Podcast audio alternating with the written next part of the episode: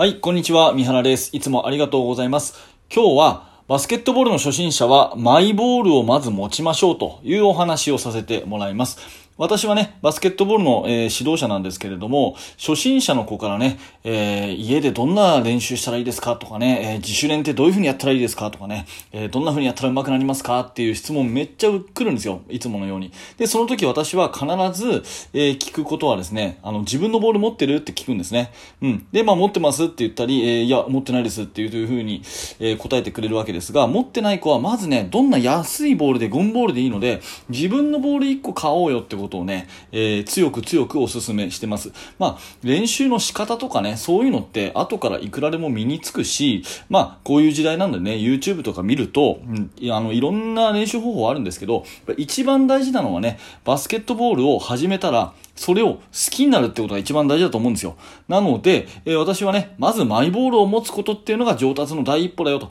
いつもね、えー、部屋にボールがある。ね、気がついたらボールちょっと触ってるということをすると、どんどんどんどんバスケットが好きになって、えー、好きになればいろいろ自分で調べたりとか、そういうことにつながっていくんでね。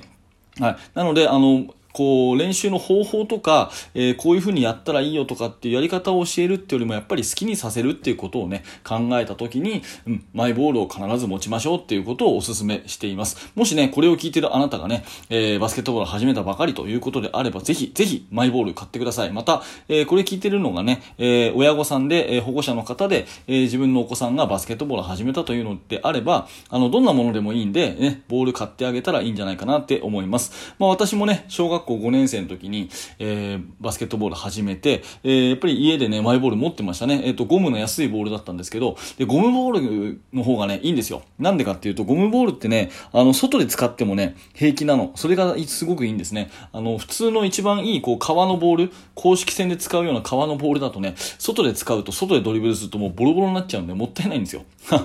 なので、えー、ゴムボールが一番良くて、ゴムボールだったらね、えー、ちょっと道路の端っことか、まあもちろんね、車とか気をつけなきゃいけないですけど、そういう道路の端っことかね、あと公園で、えー、中にはリングがついてる公園とかあったりしますよね。そういうところ練習して、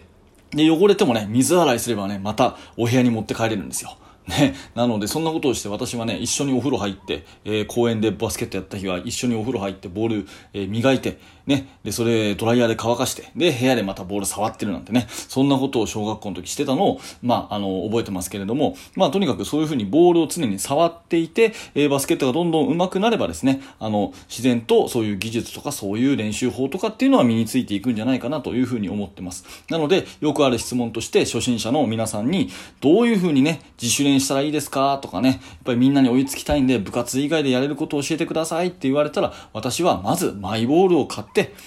バスケット好きになろうっていうことをお,、えー、お話ししてるというお話です。はい、えー、今日も最後までありがとうございました。えー、このチャンネルバスケの大学ではこんな感じで、えー、バスケットボールの面白さ、それからね、バスケットボールの悩み解決になるようなお話をしています。えー、YouTube の方もあの気合を入れてやってるんで、ぜひそちらでも、え、お会いしたできたらなと思ってますので、ぜひ見てみてください。はい、え、最後までありがとうございました。三原学でした。え、もしよかったらまた聞いてください。それではまた。